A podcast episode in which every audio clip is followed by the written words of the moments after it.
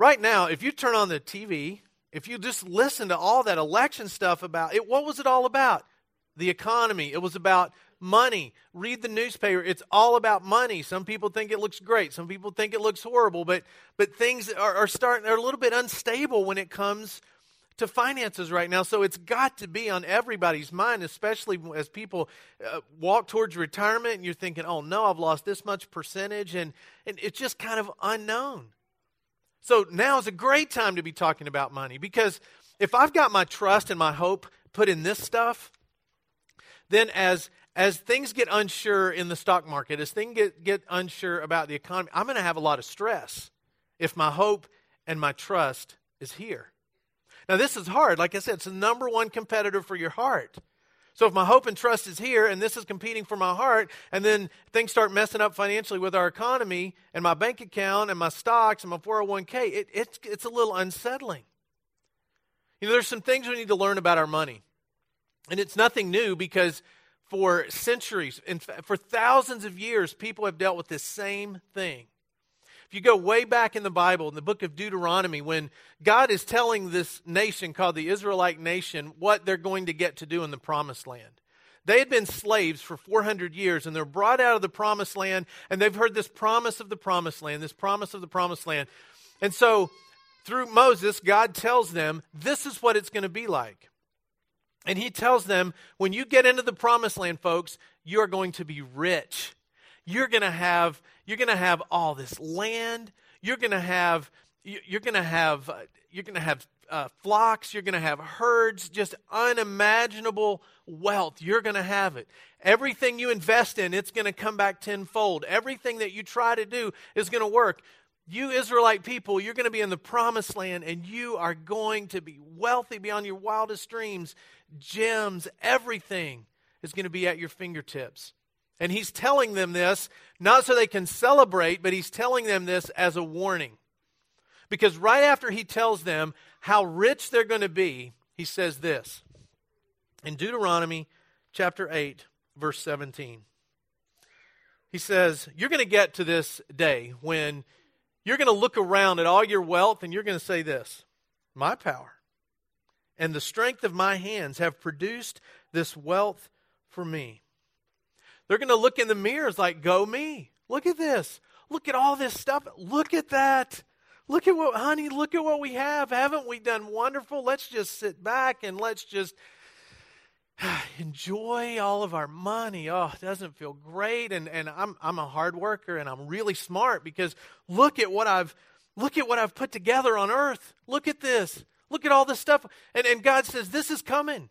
When, when you have all this money and you're rich, just remember, you're going to start to think you're the reason you have it. You're going to think because, well, I did this and I made that decision, I'm really wise, and that's why I have all of my money. And God says this back to them in Deuteronomy 8, verse 18.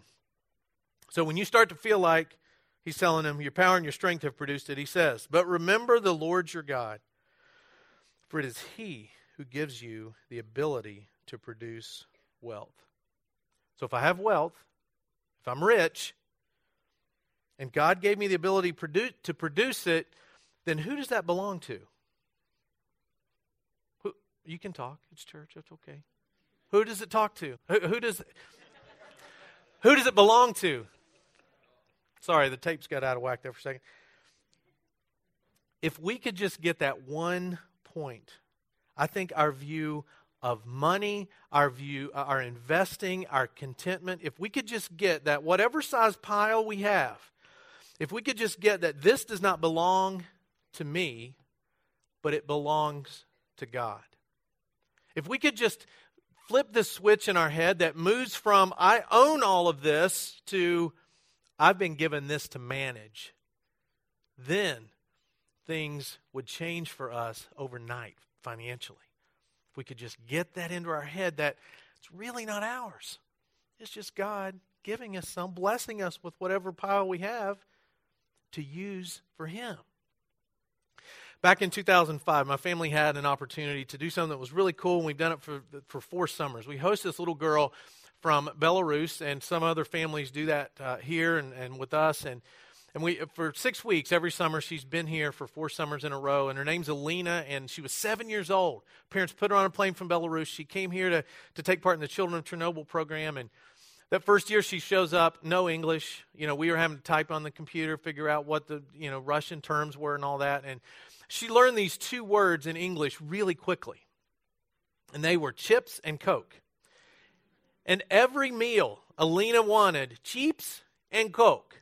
Did not matter if it was breakfast, lunch, dinner, snack, whatever. I mean, evidently, American chips and Coke are like the best in the world. That there's nowhere else that even compares to Lay's potato chips and Coke. I don't know why. I mean, Coke's all over the world, but we must make it better because that's all she wanted. Or her parents, maybe they don't let her have it. So one day, we're, we're somewhere, and Alina has her chips. And she's got that Lay's bag of chips, and she's just shoveling it in, you know, her mouth really big. I was like, hey, Alina, can I have one of those chips? She went, no. I was like, no, no, really, give me a chip. And she, no. In other words, a few things little Alina didn't understand. Number one, I bought those chips with my money. And if I wanted to, I could just reach and take those chips out of her little hands and eat them all. If I wanted to. Another thing she didn't understand was that I could buy her enough chips to take a bath in. I mean, I could buy her, I could go to the store and get her a mound of chips and bless her with so many chips she would never need chips for the rest of her life because chips aren't that expensive. She didn't understand that, and yet she was treating it like these are my chips. And you're not going to get any. Never mind where I got where I got them. They're mine. God blesses us and gives us some of us, he gives a you know a little pile of money, a medium sized, you know, some huge big pile of money, and then we have that money that God has given us and blessed us with, and and and we're loving it, you know, and, and enjoying it. And God says, "Hey, can I have a little bit of that?" And we say, "No, I don't think so. This, this is my money." Now, there's a few things we don't understand. Number one, God could take that money away from us like that. 700 points in a day, it can go further than that. Boom, gone. Or you know what else God could do? God could shower us with so much blessing that we just wouldn't know what to do with it. See, if I see my money as mine, all my, I'm going to treat it one way. But if I see it as, as something I've been given to manage, I'm going to treat it in a completely different way. It changes the way, should have changed the way she viewed that bag of Lay's chips. It changes the way we view our money.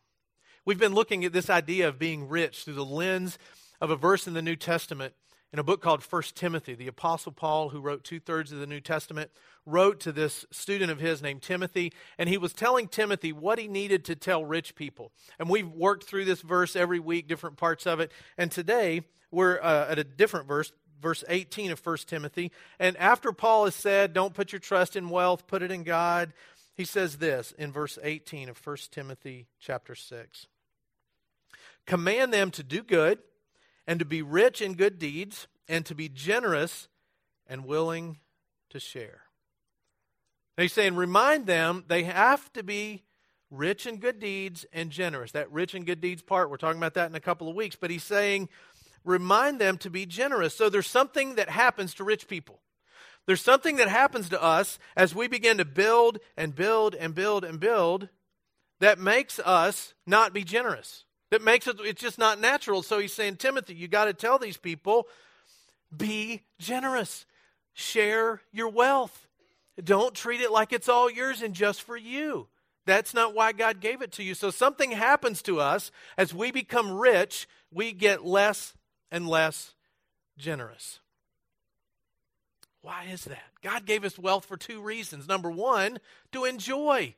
You can do some fun stuff with that I mean, I have bungee jumped. I've walked in the Grand Canyon. I've um, all kinds of stuff with money. It's fun.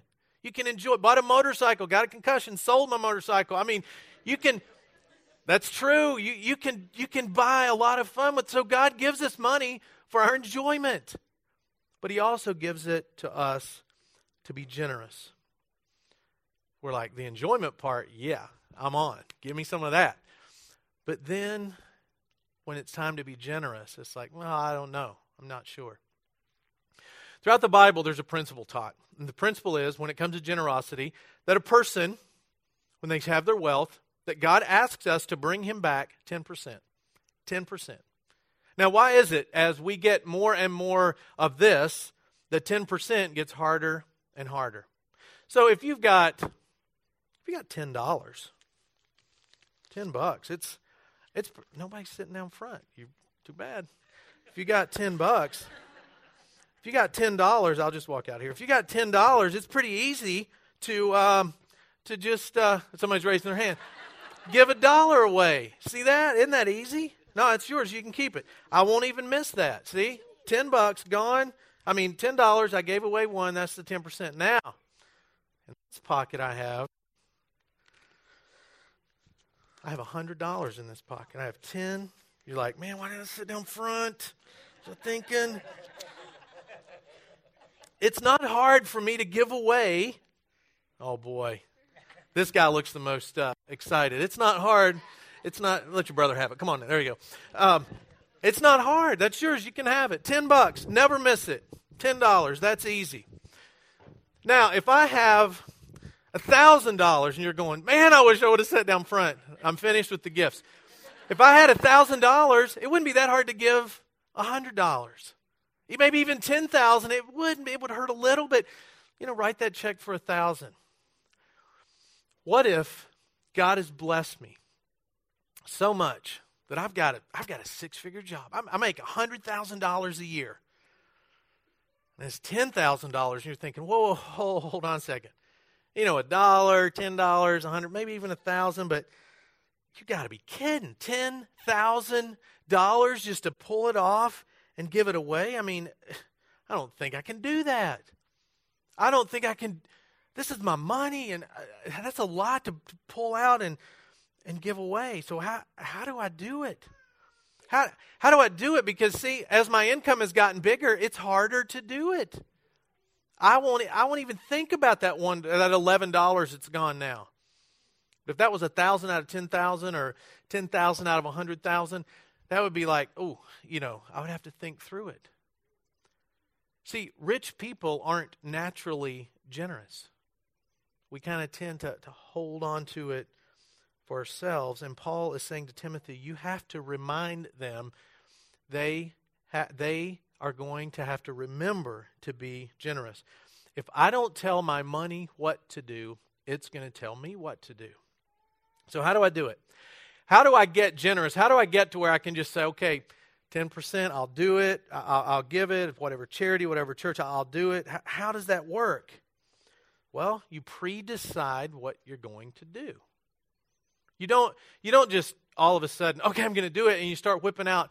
You, you think about it. That's what the Bible says to do. In 2 Corinthians chapter 9, verse 7, it says, Each man should give what he's decided in his heart to give, not reluctantly or under compulsion, for God loves a cheerful giver.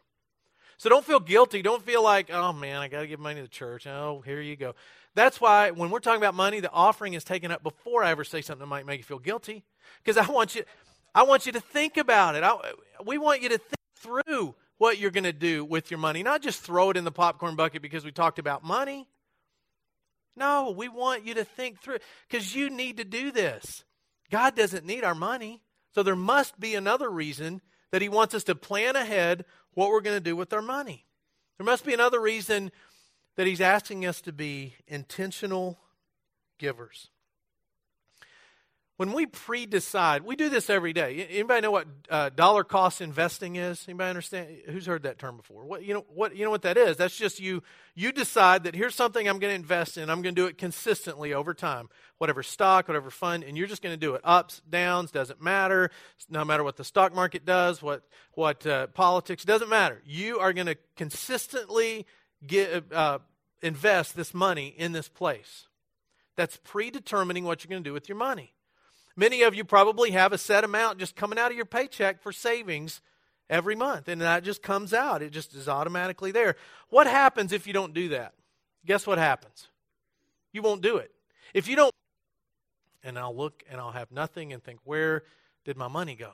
Did you ever do that? Did you ever get the end of the month and think, I mean, I've done that. You get there and say, honey, what, you know, somebody steal something? Did you buy something I don't know about? Where, where does money go?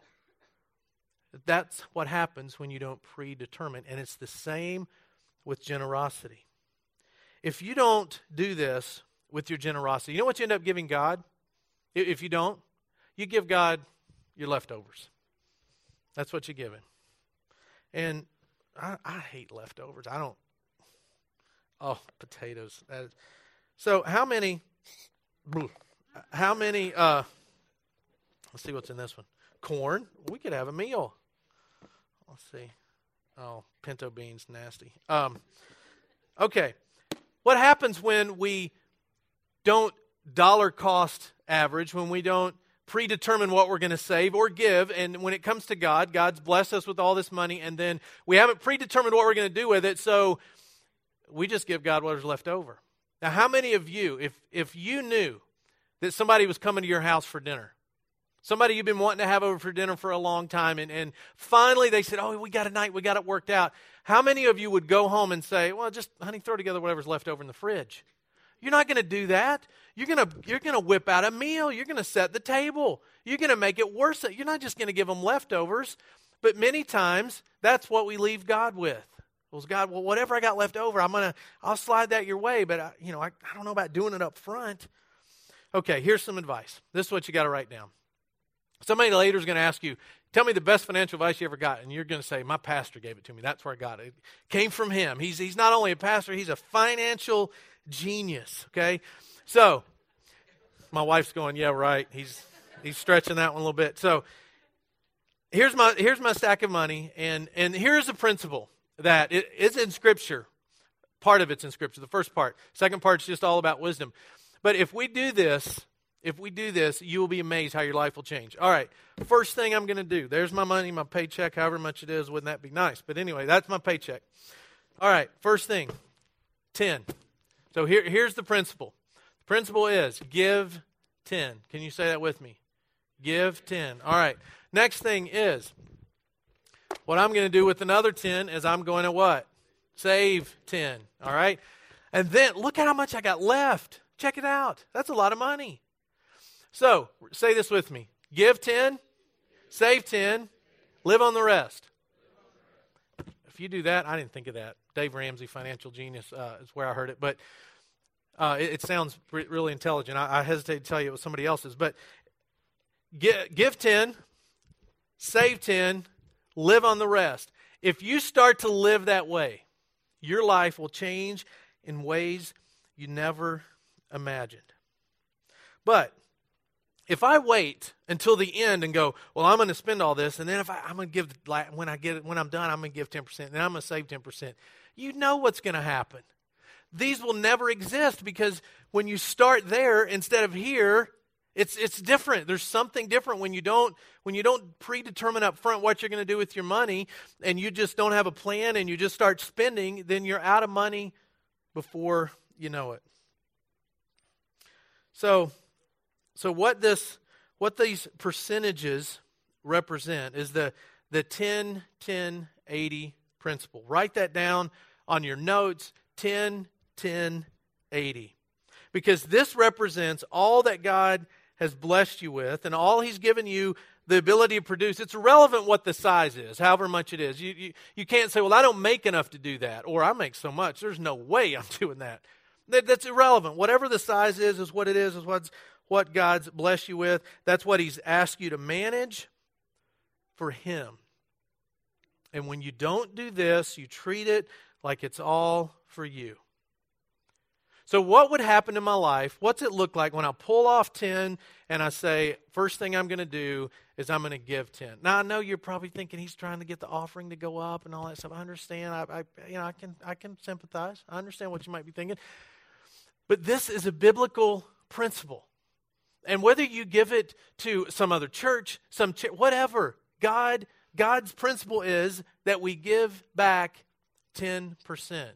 And with the same intensity, I say you need to have a, an active prayer life. With the same intensity that I would say you need to work relationally to get closer to each other and closer to God, is the same intensity with which I'm saying you need to pull 10% off the top. Because when you do that, your life will change. And then you need to learn and be disciplined enough to give right off the top. Here's what happened. Here's what these represent. This 10% right here represents trust. Simple as that. This is just trust because God doesn't need our money. Did you know that? He's not like, man, I hope they come through this week. I mean, I got, whew, they better come through with that 10. This represents trust, 100% trust. Listen to Leviticus chapter 27, verse 30. He says, A tithe of everything from the land, whether grain from the soil or fruit from the trees, belongs to the Lord. It's holy to the Lord. And then he says, Bring the whole tithe into the storehouse that there may be food in my house. And when I say, God, I, I am trusting you with this, because you know what he's done? He has trusted you with this. So he's saying, trust me with 10%. That's all I'm asking. Trust me with that first 10%. That's what he asked. When, when I trust this part, here's what happens. When I trust God with that first 10%, it teaches me to put God first. Deuteronomy chapter 14, verse 23 says, The purpose of tithing is to teach you always to put God first in your lives. When I practice pulling this off the top, first thing, I've predetermined what I'm going to do with it. It increases my faith in God. The only place in the Bible God says, Test me, the only place is in the book of Malachi, chapter 3, when he says, Bring the whole tithe into the storehouse, that there may be food in my house. Test me in this, says the Lord Almighty, and see if I will not throw open the floodgates of heaven and pour out so much blessing that you won't have room enough for it. That's the only place God says, Test me.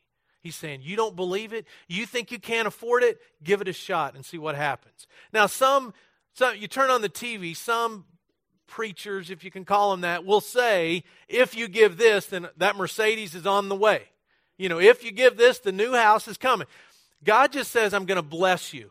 It might be financially. I doubt it'll be a Mercedes. Sorry to tell you that. But here's what it might be it might be all of a sudden you have wisdom and understanding to handle that part better. It might be contentment with what you have. It's, it's going to be a blessing. God promises us that. It's not promised in a financial way, but it's promised to be a blessing. So when I do this, God says, I'm going to bless you. Test me, he says. Give me a shot. And I, have even thought about let's get everybody to do it for six months. And if you're not blessed, just tell us what you gave and we'll give you a refund. I'm not going to say that, but but but I'm, i mean, I'm that close to saying this works. It's worked in my life, and you're going to hear stories in a couple of weeks how it's worked in other people's life. That represents trust. This part, saving, you know, the Bible talks about saving too. It represents wisdom. It doesn't say save 10%, but saving is wisdom. Okay? In Proverbs chapter 21, verse 20, it says, In the house of the wise are stores of choice food and oil, but a foolish man devours all he has. So if you got 100% and you're just spend, spend, spend, spend, spend, and you run out of it, and you say, Well, I can't give, I can't save, the Bible says that's foolish. Don't do it. It's the fools who devour all that they have. People who are wise save some of it up.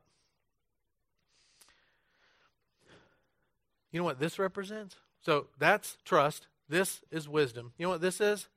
This is fun. This represents fun. This represents blessing. This represents the stuff you get to buy and do and enjoy in life. And Paul is saying this is how rich people are supposed to act. Now, I know what you're doing. You're calculating your salary and you're thinking 10%. I can't do that. Are you crazy? That's that's that's like a 20% pay cut.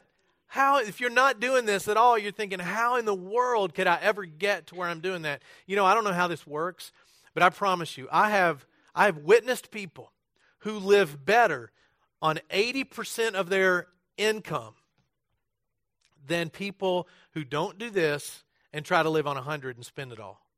They, there's something about it when you predetermine, when you start to discipline yourself, there's something about this 80% just goes further.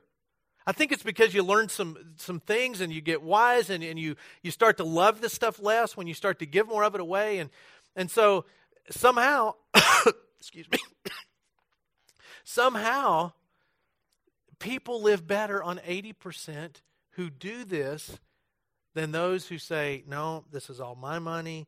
I'm going to hang on to it. It's all me. You know, as you read through the Bible, you'll find out that you were not meant to live on 100%. God never, even in the Old Testament, when they didn't even have currency, when all they had were, you know, flocks, and grain and you know, crops. That was it. Even then, he said, Bring me the first 10%, the first fruits. I want them. Show me that you trust me.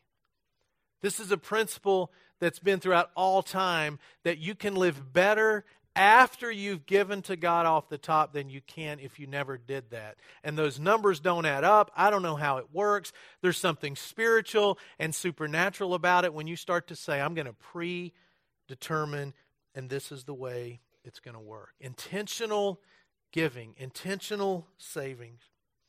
And you know what happens? I've seen this time after time. As money starts to go here, so do people's hearts. And it gets easier. And then I've seen people say, you know what, I'm going to do more. Over and above, I, I want to give an offering over and above what God has asked me to bring back to Him. Because all of a sudden their hearts get connected to their money in the right way. And their heart goes where they start spending their money and their life is changed. I know for some people, you think it's impossible for me to do that. You don't know how much debt I'm in. You don't understand what my lifestyle is like. Well, if we would stop doing silly things with debt, you, you might be able to get here. I mean, if you would have been living on the 80% instead of living on the 120% that got you in debt, you would be at a place where you could do this. Doesn't that make you feel better? I'm sorry, you know. It's like, wow, that, that's encouraging if, if, you're, if you're one of those people and you've got to really plan to get to this, to this, to God's ideal. There's something coming up at the first of the year at Life Point. You've got to take part in. It's called Financial Peace University. I got to make a plug for it. First, uh, the last week of November, first week of December, we're going to have a, kind of a preview day over in the other theater back there, where you can go in and watch like a 15 minute video about it and sign up for it. But you've got to do it. You can go to DaveRamsey.com and read about it. It will change the way you think, and it teaches this principle, this biblical principle of 10, 10, 80. Here's what I want you to do this week spend some time figuring out how you can get here. Because I know we all spend time. You ever spend time at the table with a calculator and a spreadsheet trying to figure out how you can get the new car, or the new house, or the vacation? And like hours, it's like, well, if we take here and we cut that off and we do this and move all, spend the same. If let me tell you this, if it takes an hour to figure out if you can afford it, you can't. I mean, that's pretty simple. Spend the same amount of time figuring out how can we get to this, to God's ideal. How, how can we get there? I mean, for some of you, it's as simple as going home and writing a check. To, to, to, something you're going to give to to your savings account and living on the rest. For some, it's going to take some planning and figuring things out. And I'm not saying this. This is the last time I'm going to say that. I'm not saying this so our offering goes up. I'm honestly not. It might that might be the result, but I'm saying this because you need to hear I need to hear this because this pulls so much on our hearts and, and takes us in directions we don't want to go and causes so much stress and so much stress on relationships and causes us to do things we normally wouldn't do. If we could just pull that away and start to live by God's ideal, you'll find this 80% is more than enough to get you through life. I want you to repeat after me. God has blessed me with more than I need. I'm rich. I will not trust in my riches, but in him who richly provides. Because I have more, I will give more. Let's pray. God, thank you for this instruction in Scripture that on the surface might not seem spiritual at all, but Lord, anything that tugs at our heart like money does, we know is spiritual. Father, I pray uh, for those of us who are in a position where we just can't arrange things to your ideal. I pray you'd give us the courage and the strength to make the decisions and predetermine how we can get to where you want us to be. I pray this in Jesus' name. Amen.